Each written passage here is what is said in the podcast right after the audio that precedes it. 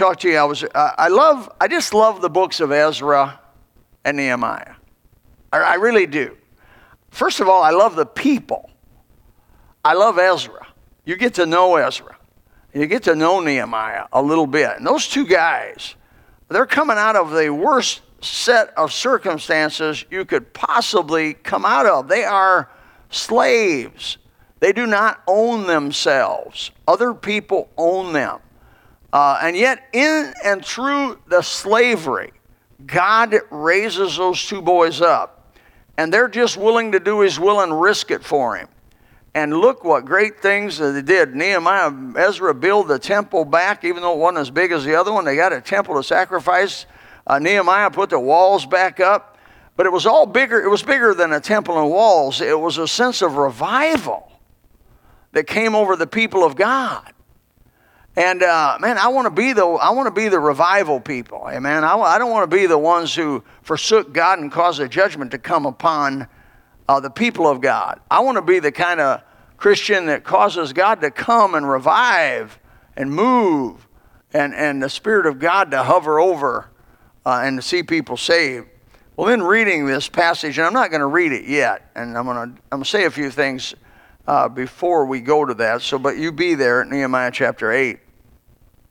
In this life, we get excited and we rejoice about all kinds of things. I mean, mostly things, however, that we cannot keep. Well, get ex- I've seen people get excited. I just listed a few here that I've watched through the years. They get excited about a new house, or maybe a new car, or a new Longhorn Laramie Dodge pickup, a new Harley Ultra Classic Limited motorcycle, a new, possibly a new piece of equipment, a new saw or a new drill. You know, I'm male oriented here, right? How about new tools, man? Everybody said amen. New tools, some sort of new drill, new brushless drill. Uh, uh, then, then we'll go to the feminine side, new decorations. Uh, ladies like to change things. They like to change. I mean, I think these 20 year old drapes are perfectly fine. But the ladies say, oh, that's passe. That was history. You know, them oak cabinets are no good anymore. You got to put in these painted cabinets. Are you kidding? But anyway, they rejoice. People rejoice with new decorations, they, they new decor. Uh, they, they put new furniture in their house. Ladies love, and men too, but they love new furniture. Uh, new appliances, new washer, new dryer, new dishwasher, new um, refrigerator. Uh, they, people rejoice with a new job. They get burnt out on their old job, dread to get up and go to work, and they eventually change jobs for whatever reason. They go to the new job and they say, Oh man, I'm, I'm excited again about getting up and going to work. They get excited about promotions. I just got a promotion at work, and, and now I'm a supervisor of the supervisors. Uh, they, they, they like, people like new fun things to do. Uh, I learned how to, uh, my wife is, is, is 66 years old, is going to an art class. Now, I could save her all that. She has no artistic talent at all. But anyway, um, but she says it's not about that. It's about going with the girls and stuff. I said, okay, go ahead, go ahead. Um, it's better than going to the gym. But um, new new clothes. Oh, I'm being real. I'm ending up feminist. I'm, I'm ending up a feminist here. Uh, new clothes. Oh, girls like new clothes. I had somebody come up to me after I preached on the wilderness wanderings, and it, you know, the shoes didn't wear out and the clothes didn't wear out, and some girl came up to me, lady, came up to me afterwards, and she says, "I can't even believe that'd be horrible." She says, "You mean I got to wear the same shoes for 40 years?" I never thought of it in that direction, but I thought it could be, I suppose, by somebody feeling bad about that. Their clothes didn't wear out. Some girls are glad their clothes wear out. In fact, women's shoes are the cheapest made shoes on the planet. They pay all kinds of money for them. They only last three or four, uh, well, never mind. They last, and then, you know what I'm saying. They need a new pair. People rejoice. I've seen people rejoice in just a pair of shoes. I've seen men rejoice in getting a new gun. Oh, yeah. They get that new Colt, AR 15, laser sighted, light, all kinds of good stuff. 30 round clip or 100 round barrel clip. Ooh, they say, Brother Bill. Or maybe they get that new Python uh, stainless steel six inch barrel. Uh, ooh, or maybe they get them a new uh, Anaconda 44 Magnum Colt or possibly a, um, a King Cobra Colt. You know, so I like Colt. Um, eh, or something. They get excited. They get new hobbies. I'm changing hobbies. I mean, they get excited. People just get excited about that stuff. Uh, they get excited. Uh, those are things that I mentioned pretty much, but they also get excited about relationships and people. Uh, people should get excited about their marriage. They should get excited about their mates, their children. I, I, I'm having a hard time doing this next one. Their pets. They should get excited about their family, their friends. Uh, but even, even at that, those things really won't last as far as those relationships. There's going to be no marriage in heaven. Uh, no, we're not going to have our children in heaven. I don't. I mean, you may have your pet in heaven. You can think whatever you like about that. Uh, uh, some people said heaven wouldn't be heaven if my family went there. But anyways, you can see Brother Benny afterwards about healing that. But uh, you know, friends. I mean, people struggle, and but these relationships, at best, that I mentioned here, are tough. They're tough. Take your Bible keep it in Nehemiah now. Take your Bibles to Psalm 55. If you don't want to go there, just listen. Psalm 55, 12 through 14 says, For it was not an enemy that reproached me. Then I could have borne it. Neither was it he that hated me that did magnify himself against me. Then I would have hid myself from him. But it was thou, a man mine equal, my guide, mine acquaintance who took, we took sweet counsel together and walked into the house of God in company. Uh, uh, sometimes relationships go bad. Sometimes what brought you excitement, and oh wee, you know, newly. I like to hang around newlyweds. I do. I, I'll admit it. I just like their heat. This is the fact that they get around each other, their eyes lock, and they're just excited about it, and they look forward. And, and that's the way I want to be. Well, I, I tell my wife, you are what you choose. And I tell her every morning, almost every day, and I almost never minute, I love you. I, you're, my, you're my sweet thing.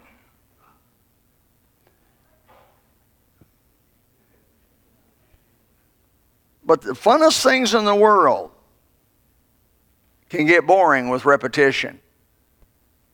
Can they not?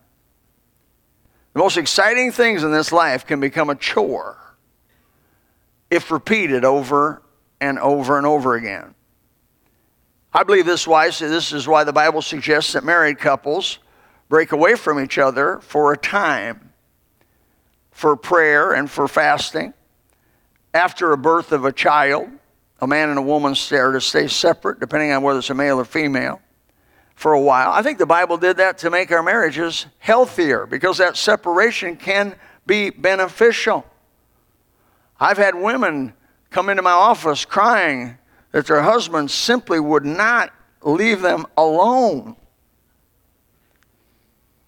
I mean, he wouldn't let them go shopping without him. Wouldn't let them go down the road with him. Had to be with him all the time. We're just with him all the time. She said, Look, it's not that I don't love my husband. It's just I need a break. Well, amen, brother. I believe that. If you ate ribeye every day, I'm talking about the best ribeye, aged ribeye, 30 day ribeye, whatever you want to, you had the best ribeye every day, you'd be pretty soon you couldn't stand to look at ribeye. Is that not true? If it's true, say amen. You've never done it, so you don't know, right? I can tell you this for a fact. You can eat lobster to the place you don't want to eat lobster. I can tell you for a fact. My first years of going lobster in 1979 80, we brought home 900 tails each. And we put them in the freezer, filled that thing up. We had everybody we knew over, over, to, over to the house, lobster, all you can eat, piled them. Uh, we took it out of the shell, cooked it, piled it up. and just had them over, and, and um, they would eat them, and we'd rejoice in watching them eat it. But my wife would only eat one tail. I'd eat one tail. Why? Because we've had so much lobster that it has lost some of its pizzazz. And I can tell you, you can eat it to where you'd rather have a ham sandwich than, than lobster. It can be that. Things in life. It's just things. You can eat ice cream every day to where you hate it. Now, from looking at some of you, you haven't come to that point yet. You just have to trust me on that. Keep eating it every day.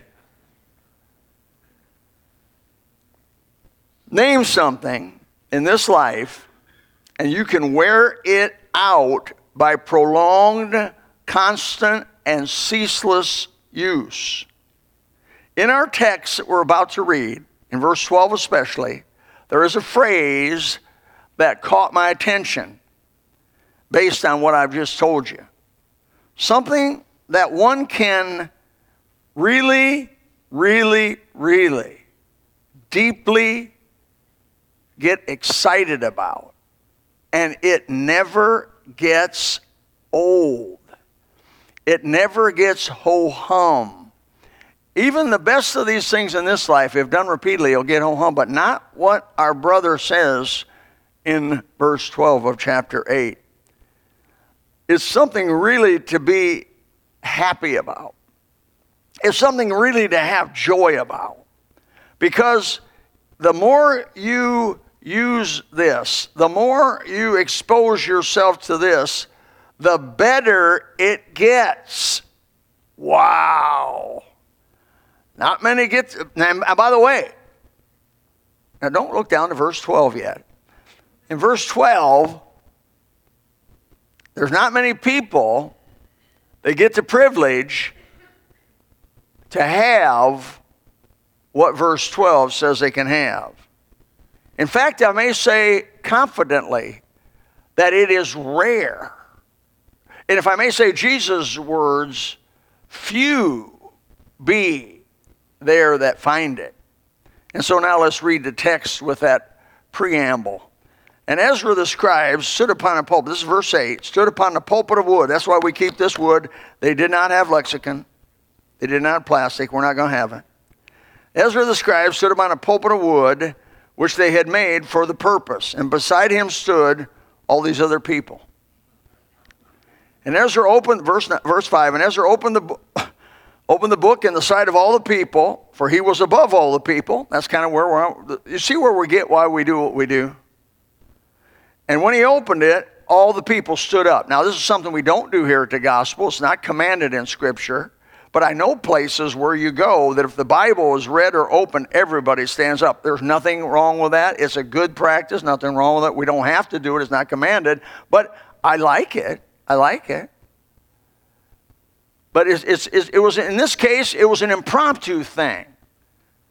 These people had been judged by God Almighty. Their forefathers, especially, had been judged by God Almighty and taken captive into Babylon. Their city had been burnt, Jerusalem had been destroyed, the walls had been pushed down, and the, the, the gates had been burnt, the temple had been, had been destroyed. Eventually, after 70 years, a little group of 46,000 plus or 43,000 plus folks come on over, and God lets them have a little nail hole in their holy land. He lets Ezra come over there and help build this little bitty temple, this humble temple. And, they, and the old man men, when they saw that temple, they cried. They didn't cry for joy, they cried for sorrow because they remembered Solomon's temple. But the young men who had never seen Solomon's temple, they rejoiced and had a. So the Bible says you couldn't tell the difference between the crying and the, and the uh, laughing. The old men wept and the young men laughed. And they get restored back into the temple with the permission of Cyrus, the king of Babylon. He finances it, he protects them, he taxes the area around Jerusalem to pay for it. Now tell me that ain't God. And I believe God today could do the same thing for us. People want to say America's shot, America's lost, the Christian nation's over. Yeah, well, they thought the same thing. But there is a God in heaven. If his people, which are called by his name, will humble themselves and pray, turn from their wicked ways, and seek his face, he'll hear from heaven, forgive their sin, he'll heal their land. That's what he did here. Man, these people now, these people haven't had the Word of God, they haven't had a preacher. They took for granted when they had it, when they had preachers, Isaiah, Jeremiah, Ezekiel, those, those boys record the horror of when they had all that. They took it for granted and they got bored with it. They didn't like it anymore and they turned away from it. And God said, You can't have it. You are going to desire it, but you're not going to find it. What you have going on here this morning is a privilege given to us by God Almighty. Don't ever take this for granted. Don't take one Sunday for granted. Don't take one sermon for granted. Don't take one choir number for granted. Brother, it's a gift from God Almighty.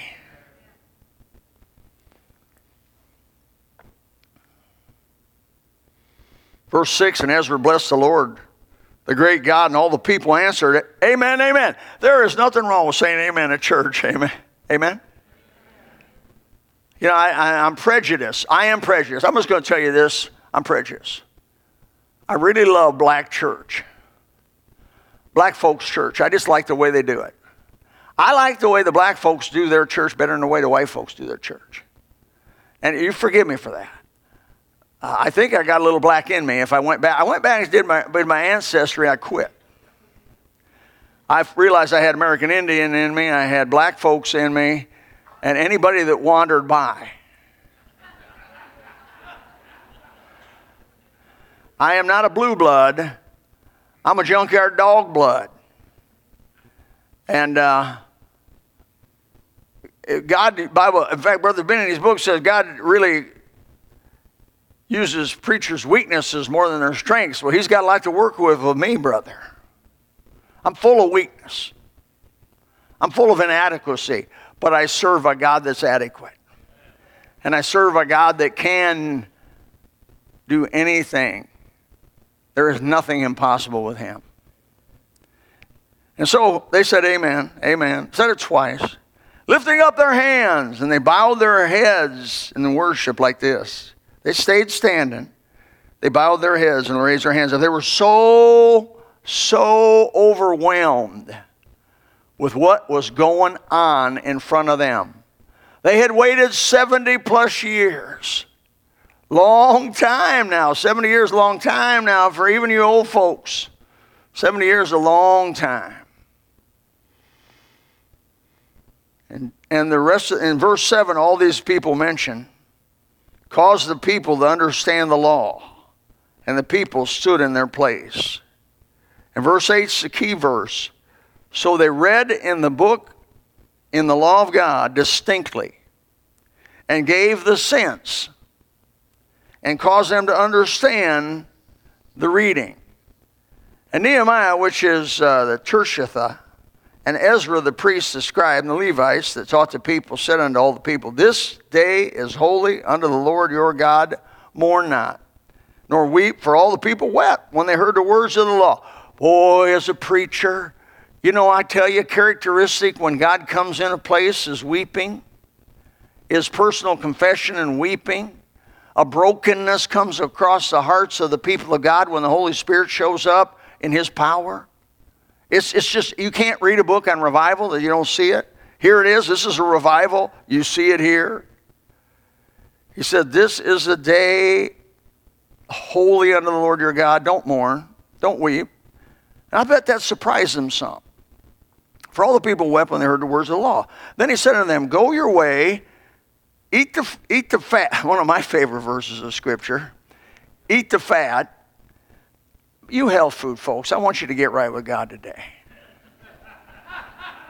I'm really praying you get right with God. Eat the fat. Drink the sugar. Drink the sweet. Eat the fat Send portions unto them for whom nothing is prepared, for this day is holy unto the Lord, neither be ye sorry, for the joy of the Lord is your strength. I'm not preaching on that text today, but I have before.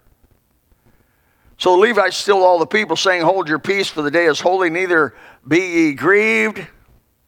Then verse 12, and all the people went their way to eat and to drink and to send portions and to make great mirth. Mirth is joy. Mirth, mirth is, is a feeling that just, have you ever gotten so tickled you just laugh? I was laughing the other day. Set, my wife was sitting in her place. At, we have our places, you know, at our house. And I was sitting in my place. She was sitting in her place. And she, I started giggling and I started laughing and I started laughing and giggling and laughing. I knew it wasn't going to take long. She was going to say, Now, what are you laughing about? I, I just, I just, I was tickled about something. I was thinking about something and laughing about it, enjoying. I, have you ever, have you ever gotten, you're reading a scripture and you're, you're with God in, in, in a moment of devotion and, and God just shows you something. He kind of takes your eyes and he peels back the, the, the, the, the, dimness of them and lets you see for a moment something you've never seen before, and you just have a little, you just begin to laugh. You cry, you laugh. That's what this is. If they made great mirth because they had understood the words that were declared unto them. Now, folks, of all the things that this world presents to us, I mean, all the material, the, the myriad of material things it presents to us, the myriad of relational things that this world presents to us, nothing is better and more lasting and more fulfilling than being able and being given the gift of understanding the Word of God. There is no greater blessing. The devil does not get it. He's one of the highest created beings of all, uh, possibly, possibly the highest created being of the angels before he fell. He don't get it. The demons, obviously by the Gospels, they don't get it. What have you done? What, what, what, what, what, what are you doing here if you come to torment us before the time? They were confused. They didn't get it. The cults out there don't get it. Most of the major line denominations today do not get it and do not even believe it for the most part. I, am going to say this, I'm not picking on anybody, but it's the truth. The Pope does not get it. The Islamics do not get it. The Buddhists do not get it. I'm talking about a lot of folks here. The Mormons, 7 million Mormons, do not get it.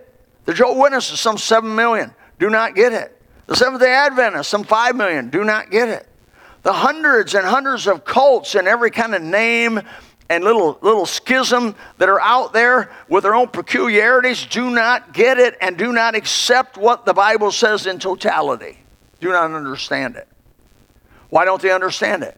Because there's only one way to understand the Word of God, and that is to have the Holy Spirit dwelling within you. And how do you get the Holy Spirit dwelling within you? Except a man be born again. You have to be born again. You have to be born again. Makes sense. The Holy Spirit wrote the Bible.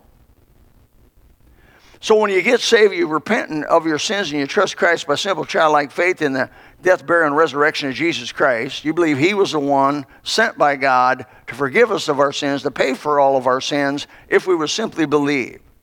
The word sometimes says believe, sometimes it says repent, sometimes it says receive. But basically, your spirit and God's spirit meet in an understanding that Jesus Christ is the one. He's the way, the truth, and the life. I like what you said this morning. It's not a truth, truth is a person, Jesus Christ.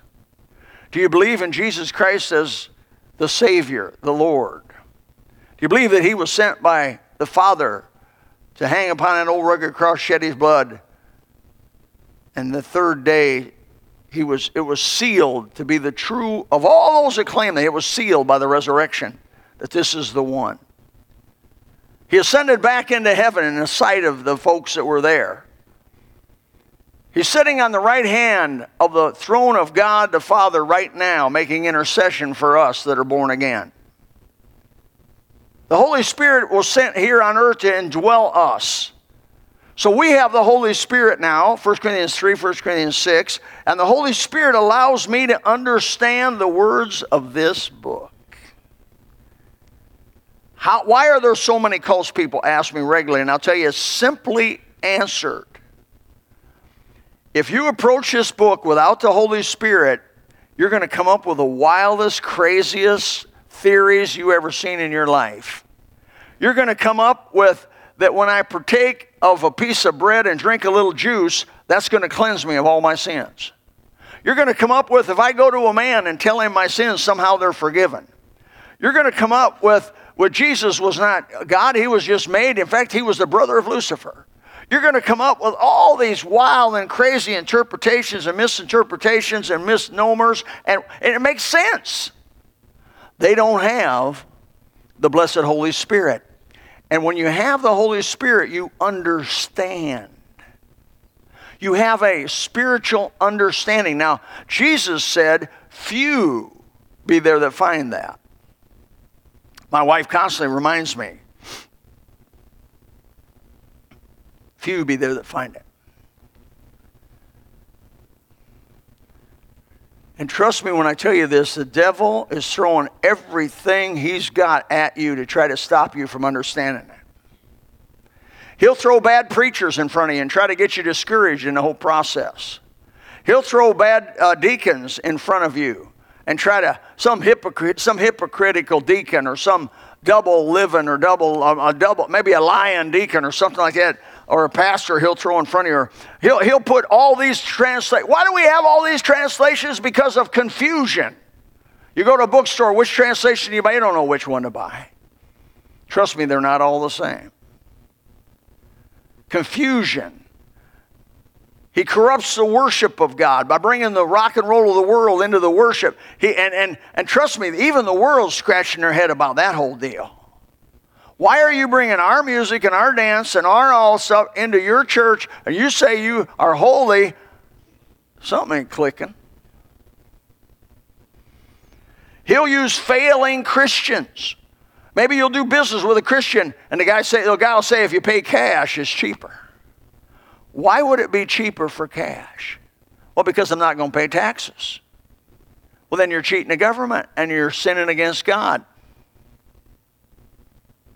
I'll tell you what, I would rather err, and I'm going to, that I've paid more taxes than I should rather than less. Because he said, render to Caesar the things that are Caesar's. I'm supporting what God's for. Every way I know how. You get tips, pay tax on them. You're supposed to. You trade and barter, supposed to pay, pay tax on the increase. Brother, the government's got their finger in everything you do. You're not going to be able to somehow reason around it without cheating God. Get quiet in here. The goal of Satan, somehow or another, is to stop you from knowing the Word of God and from understanding it, period. These people were told that the reason really that they should rejoice, not was not that not that that, that, that the Holy Spirit moved on Cyrus to finance Ezra to come back and Nehemiah to come back and, and, and pay for everything and tax the land so they could rebuild the walls and rebuild the temple, even though that's just wow. That's something to be happy about. He said, Don't, that's the real reason you need to rejoice is that you are hearing the Word of God and you're understanding it. It's going in. Glory to God. Hallelujah. He says, have a spell on that. Have a spell that you understand the Bible. That you this morning have a spell that you understand the Bible. You understand the plan of salvation. And you understand the plan of the ages if you've read much of the scriptures. You understand the future the coming of Christ, the reign of Christ a thousand years upon this old earth. You understand a soul is going to live forever somewhere. You understand that Jesus Christ is the only Savior, that He's God manifest in the flesh, that He died for your sins, He was resurrected, sealed by the Father, that by repentance and faith in Him and His resurrection, you can have eternal life all of your sins forgiven, front to back, side to side. You can be born from above, born again. You can have your mind transformed and renewed. You can have your guilt taken away. You can have every sin, every transgression you've ever done forgiven and washed white as snow. Though it be red like crimson, it shall be as wool. You can have your name placed in a book called the Lamb's Book of Life. And I can tell you this from knowing Scripture that if your name's in the Lamb's Book of Life, you get to go to heaven for all eternity and spend the rest of time. There is no time. The rest of whatever's out forever and ever with God. You can have a home in heaven. You're saved. You're transformed. You're predestined, predestinated, elected, and atoned for through the simple childlike faith in Jesus Christ. You understand this? If you do, rejoice. You say, Brother Bill, things are going bad for me. They won't last. They won't last. Things are going, you got the gout again, brother? It won't last. I know it's bad. Bet you and I are brothers, right? I mean, we both had bad gout, right? I saw you no socks. I thought it wasn't some fashion trend. When old men don't wear socks, it's not because we don't we don't want to wear socks, it's because something's wrong with us. And then when we do wear socks, they're white socks. I get a kick out of hanging around these young people, and they look at me and says, "White socks." That says really man. I do it just because they say that.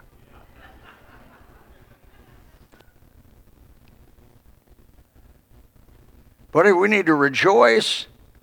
I hope you get this and get it real good that you're part of the few. You're part of the privileged. You're part of the royal priesthood.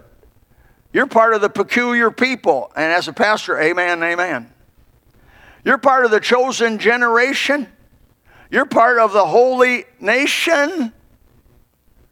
In verse 12 of Nehemiah 8, and I read again, and all the people went their way to eat and to drink and to send portions and to make great mirth. Why? Because they had understood the words that were declared unto them.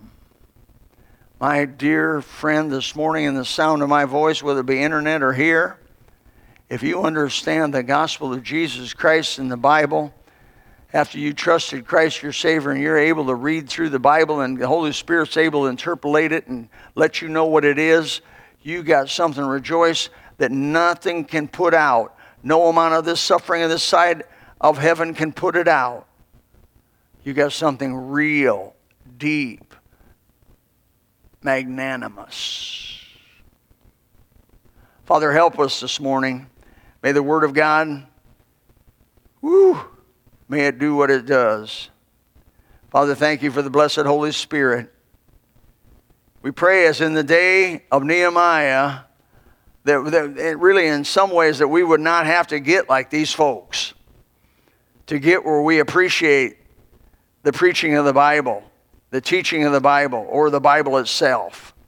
God forbid that we'd have to get in a place that these people had to get in before they really understood the privilege they had, before they understood how wonderful it was that they could come to a place and hear the Bible preached and explained, and that they actually could understand it. Oh, Father, help us to rejoice uh, help us to overcome all the resistance of the evil one as he tries to discourage us in this area. There may be some in this room say, Brother Bill, I don't know much about the Bible, I haven't been in church much, but I do believe Jesus Christ died for me. And the Holy Spirit's made it plain this morning that I'm a sinner unable to save myself, and I'll not be able to stand before Jesus Christ if I do not repent and trust Him as my Savior. I like in Acts chapter 4, verse 12, there's no other name under heaven given among men whereby you must be saved. The Bible says, you, you, don't, you can like it or not like it, but the Bible says there's one Savior, there's one Lord. And He came to die for you, and His name is Jesus Christ. Do you believe? I like the old boy that said, Lord, I believe, help thou my unbelief. You may be struggling. Why don't you just let us talk to you? Let us pray with you this morning. We're not a cult. We're not going to push anything down your throat. We're not going to harass you in any way. But we'd love to talk to you about this thing called salvation. And as we sing in a few minutes, you can make your way forward if you like. and someone will take you to the back in a room, one to one, speak to you. After the invitation is over, you can seek one of us out, Brother Moon, myself, Dr. Crabb, and just say, I'd like to talk to you more about Jesus. Maybe Brother Ludwig. And Father, just give us wisdom from heaven as we speak to these folks. In Jesus' name we pray. Amen. Let's stand together, sing two. If you would like to know more about the Lord Jesus Christ, you may contact us at the church website, gospelbaptistchurch.com, or you can go to Facebook and type in Gospel Baptist Church, Bonita Springs, Florida. Also, you could call the church office at 239 947 1285. Thank you, and God bless.